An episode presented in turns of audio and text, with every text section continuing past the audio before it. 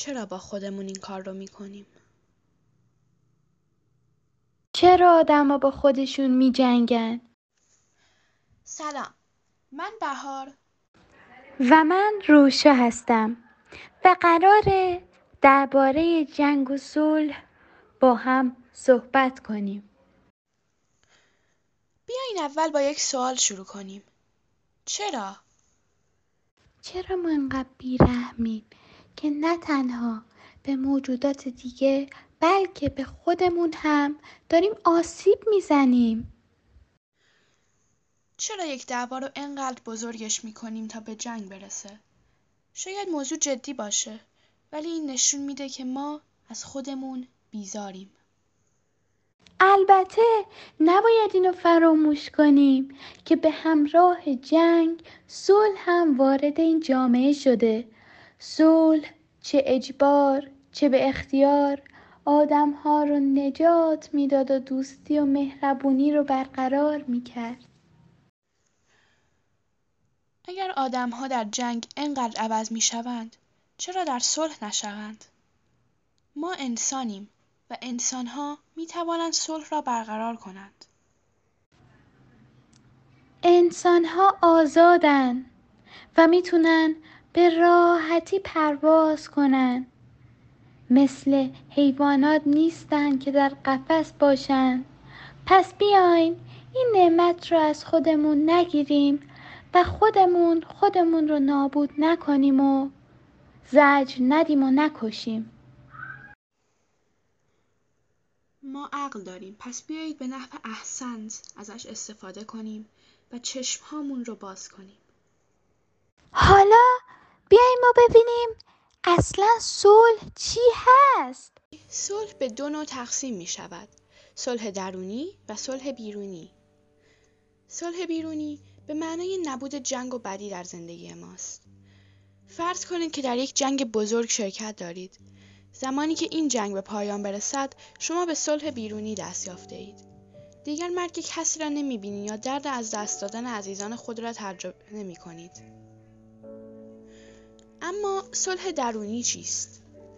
صلح درونی زمانی است که روح و روان ما در آرامش باشد. به معنای رهایی ذهن از نگرانی و افکار منفی است. صلح درونی حالتی است که در آن ذهن آرام و ساکت است. وقتی که ما یک زندگی خوب داریم. صلح درونی به این معنی نیست که نباید بدی را تجربه کنیم. به معنای این است که با بدی ها کنار بیاییم و به آرامش برسیم. یک فرد گناهکار تا وقتی که کارهای بد خود را کنار نگذارد به صلح نمی رسد. در حالی که حتی یک انسان بی پول و بی کس می تواند فقط با تلاش کردن این احساس آزادی را به راحتی تجربه کند. ولی چگونه باید به این احساس رسید؟ خب باید اون چه هست رو بپذیرید. هر آنچه در لحظه فعلی اتفاق میفته با آن بگید بله. در برابر آن مقاومت نکنید. علیه آن مبارزه نکنید. و البته سعی نکنید با آن بحث کنید. زمان حال در اینجاست و همان چیزی که هست. وقتی با وضع موجود مبارزه می کنید با کل جهان درگیر هستید. هیچ بحثی لحظه فعلی را تغییر نمیده. بحث و گفتگو با نحوه کارها الان فقط رنج ایجاد میکنه. به جای بحث اون چه که هست رو بپذیرید و تسلیم بشید. بعدش از خود بپرسید که لحظه کنونی از شما چه نیاز دارد و اونو انجام بدید. راه دیگری برای رسیدن به صلح قضاوت نکردن است. عدم قضاوت رو تمرین کنید. لحظه‌ای که شما شروع به قضاوت درباره هر اتفاقی که برای شما می‌افتد و بعد چسب زدن آن به عنوان بد، ناعادلانه و غیره می‌کنید. خودتون را در یک سلول قرار می دهید. با تمرین عدم قضاوت می توانید خود را از زندان خود ساخته خود آزاد کنید. و سر البته شما می توانید ذهن خود را بیاموزید تا بی حرکت بمانه. ذهن آشفته نمیتونه در آرامش باشه. باید به ذهن خود بیاموزیم که از تلاطم به سمت آرامش حرکت کند. راهی که ما انجام میدهیم تمرین مدیتیشن است. با بستن چشم و تمرکز روی اون نفس می توانید شروع به مراقبه کنید. بعدش هر گونه افکاری را که سعی در جلب توجه شما از نفس دارند، مثل ابرهایی که از یک روز آفتابی عبور میکنه، درمان کنید.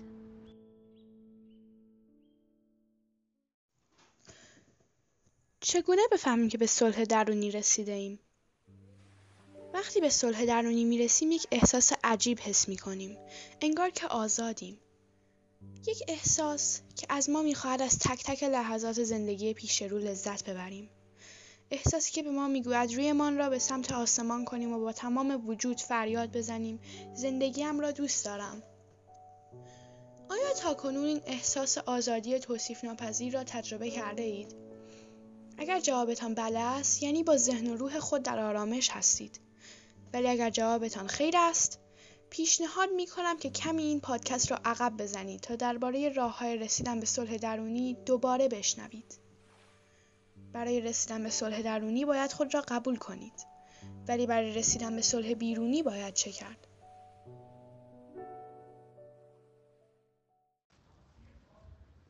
برعکس صلح درونی، صلح بیرونی حتما به ما احساسات را نمیدهد.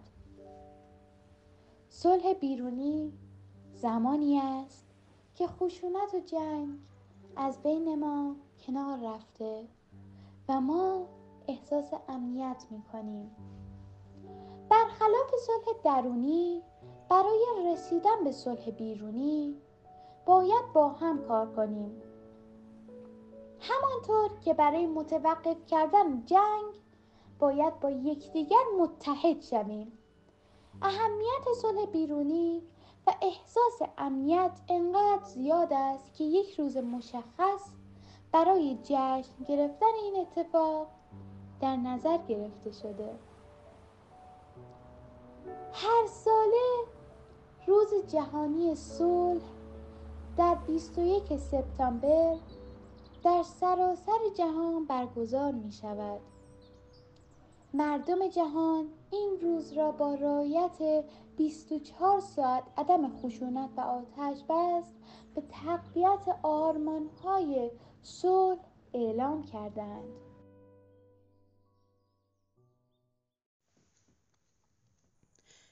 شما مطمئناً اکنون ارزش صلح هم درونی و هم بیرونی را بیشتر از قبل درک می‌کنید. پس بیایید یکم بیشتر به این موضوع بپردازیم. صلح از چه چیزی به وجود می آید؟ از دعواهای کوچک، روزهای غمناک و جنگهای بزرگ. بله، صلح از بدی و درد می آید. از احساسهای ناخوشایند، صلح از جنگ به وجود می آید. همانطور که بدون بدی خوبی وجود ندارد، بدون جنگ صلحی هم نیست. صلح چه معنی می دهد اگر جنگی نباشد؟ اگر هیچ اتفاق بدی در زندگی ما نمی‌افتاد، چگونه می‌فهمیدیم یک اتفاق خوب است یا خیر؟ ما تاکنون جنگ را پشت سر گذاشتیم، پس ارزش صلح و دوستی را درک می‌کنیم.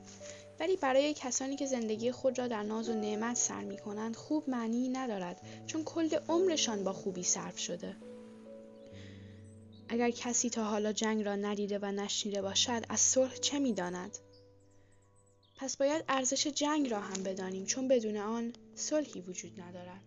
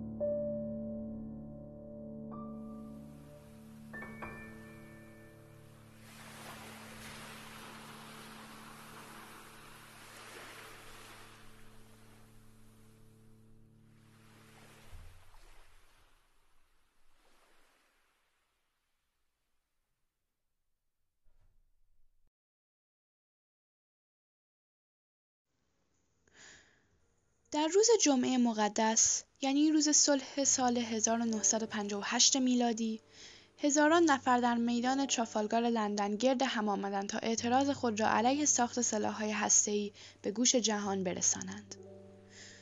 این حرکت به دنبال مجموعه‌هایی از آزمایشات دنباله‌دار انگلستان صورت گرفت.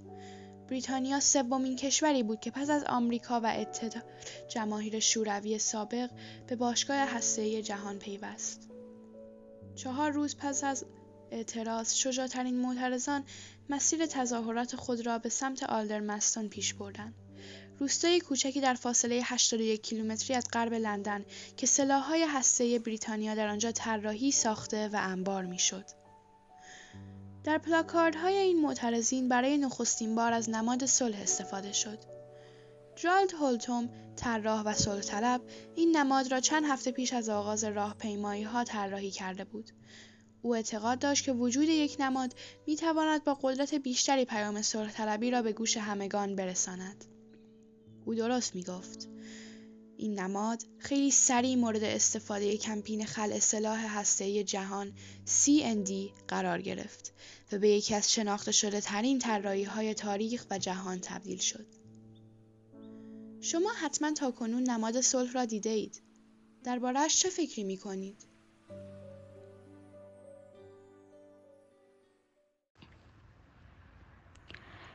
یک آهنگ جذاب و زیبا توسط جان لنون نوشته و اجرا شده. این ترانه لنون از ما می‌خواهد که تصویری آرمانگرایانه را در ذهن تصور کنیم که در آن بهشت و جهنم وجود ندارد، هیچ کشوری وجود ندارد، هیچ دینی نیست، تملک وجود ندارد و چیزی ارزش کشتن و مردن را ندارد. افراد در این جهان آرمانی به صلح و صفا زندگی می‌گذرانند و در همه یه دنیا با هم سهیمدانند. البته شک در مورد امکان وقوع چندی چنین توصیفاتی در خود ترانه نیز ابراز می شود. نام این آهنگ تصور کن است.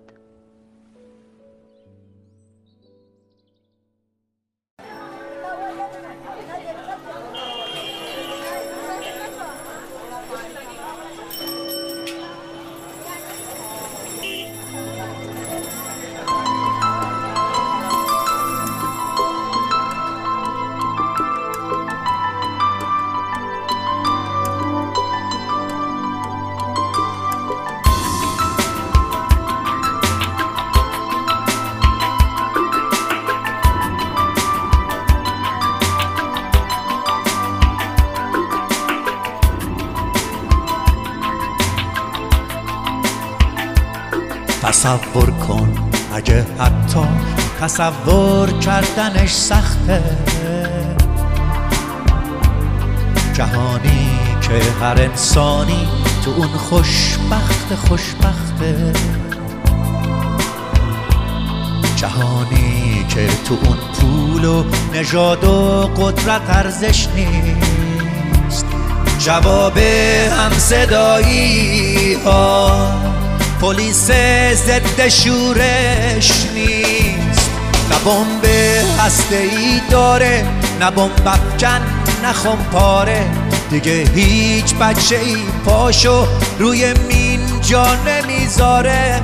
همه آزاد آزادن، همه بی درد بی دردن، تو روزنامه نمیخونی نهنگا خودکشی کردن.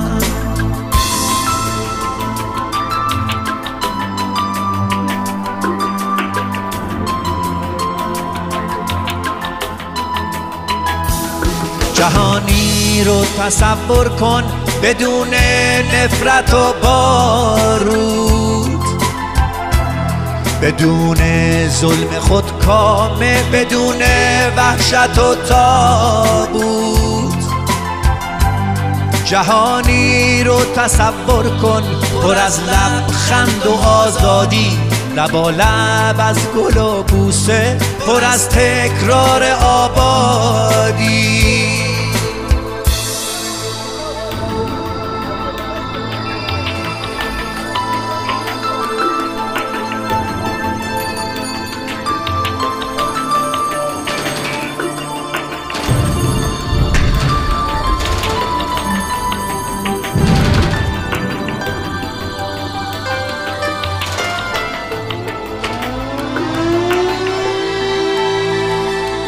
تصور کن اگه حتی تصور کردنش جرمه، اگه با بردن اسمش گلو پر میشه از سرمه. تصور کن جهانی رو که توش زندانی افسانه است، تمام جنگای دنیا شدن مشمول آتش بس. کسی آقای عالم نیست، برابر با همان مردم دیگه. سهم هر انسانه، تن هر دونه گندم، بدون مرز و محدوده. وطن یعنی همه دنیا. تصور کن تو میتونی بشی تعبیر این رویا.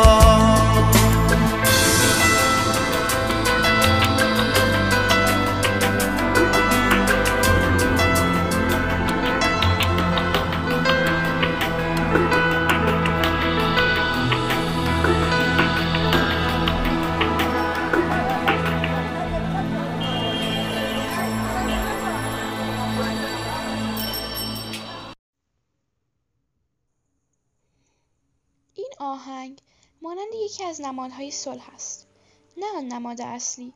به جز آن نمادهای دیگری هم وجود دارند، مانند پرچم سفید. پرچم صلح سفید یک طرح ابتکاری با هدف متحد کردن همه ملت‌ها در زیر یک نماد مشترک در روز جهانی صلح است.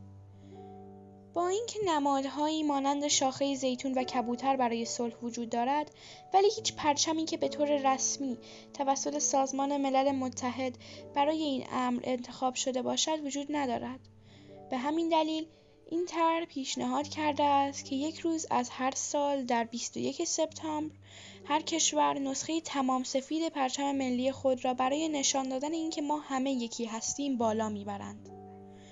در سال دو هزار و سیزده سفارتخانه‌های کلمبیا، گینه استوایی و اکوادور در لندن رسما برای حمایت از ابتکار بالا بردن یک نسخه بیرنگ از پرچم‌های مربوط خود به عنوان پرچم صلح را در بیست و یکم سپتامبر توافق کردند.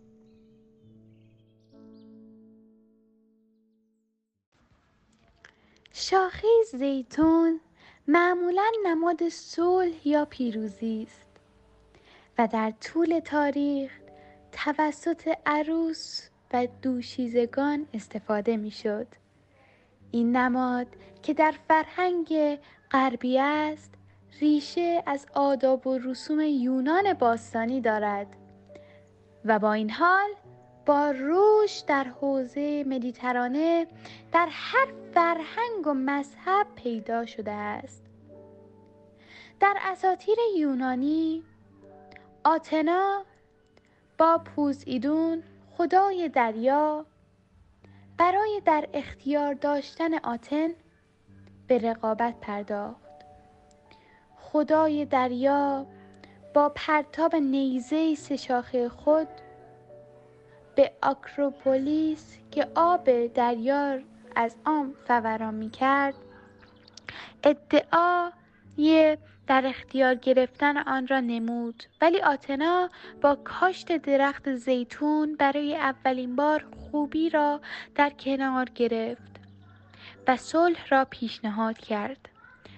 دادگان خدایان و آلها به نفع آتنا حکم دادند چرا که او هدیه های بهتر به زمین داده بود. تاج گل‌های زیتون همچنین توسط عروس‌ها پوشیده و به برندگان المپیک اهدا می‌شود.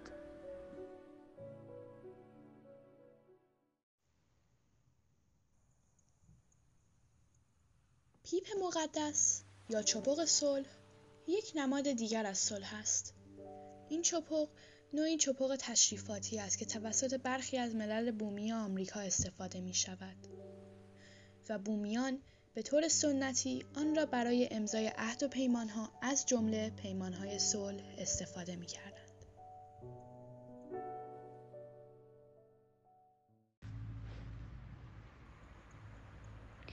کبوتر سفید یکی از معروف‌ترین نمادهای صلح است. ولی چرا کبوترها نشان دهنده عشق و صلح هستند؟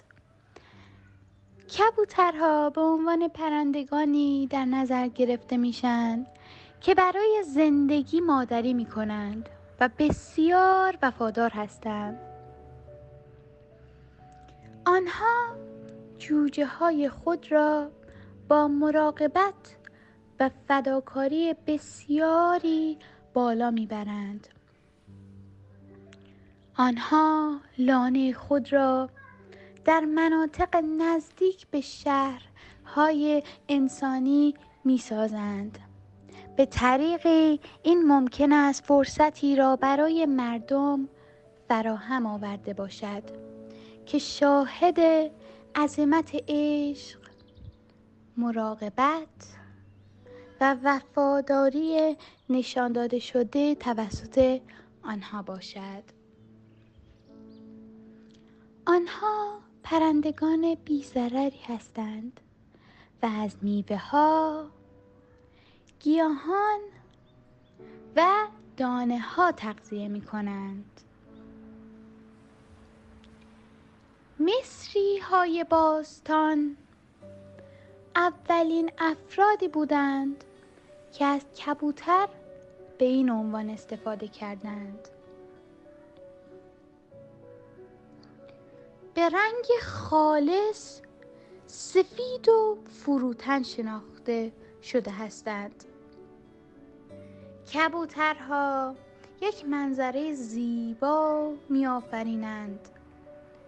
کبوترهای سفید احساس آزادی می‌دهند. آنها نماد جهانی صلح، بشریت و عشق هستند.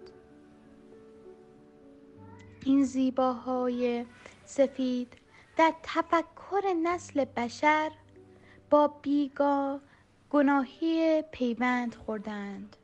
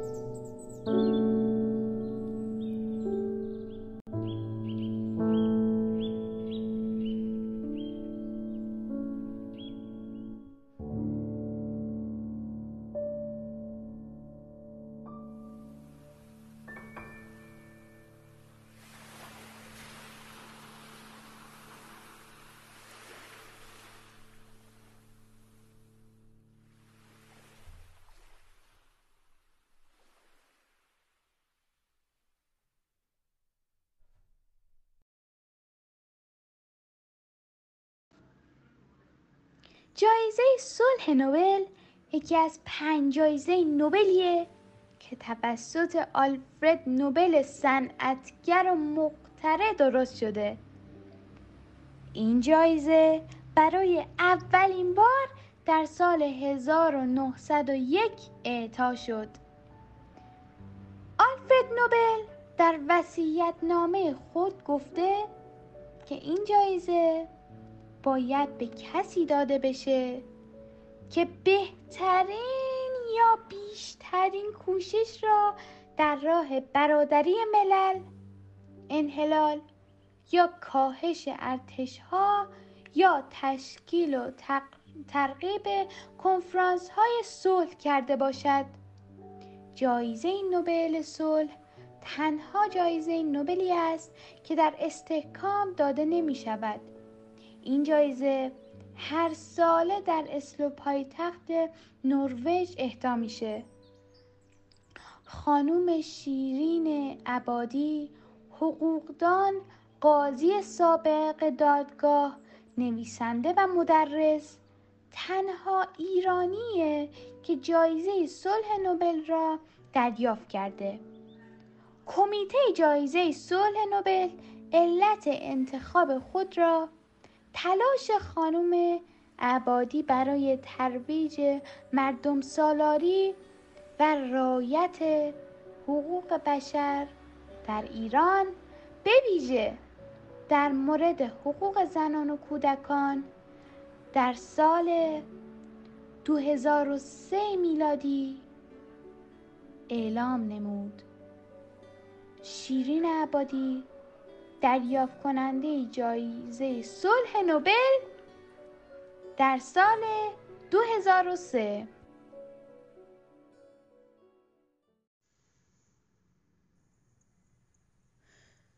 جرالد هولتوم پدر صلح شناخته شده است. میپرسید چرا؟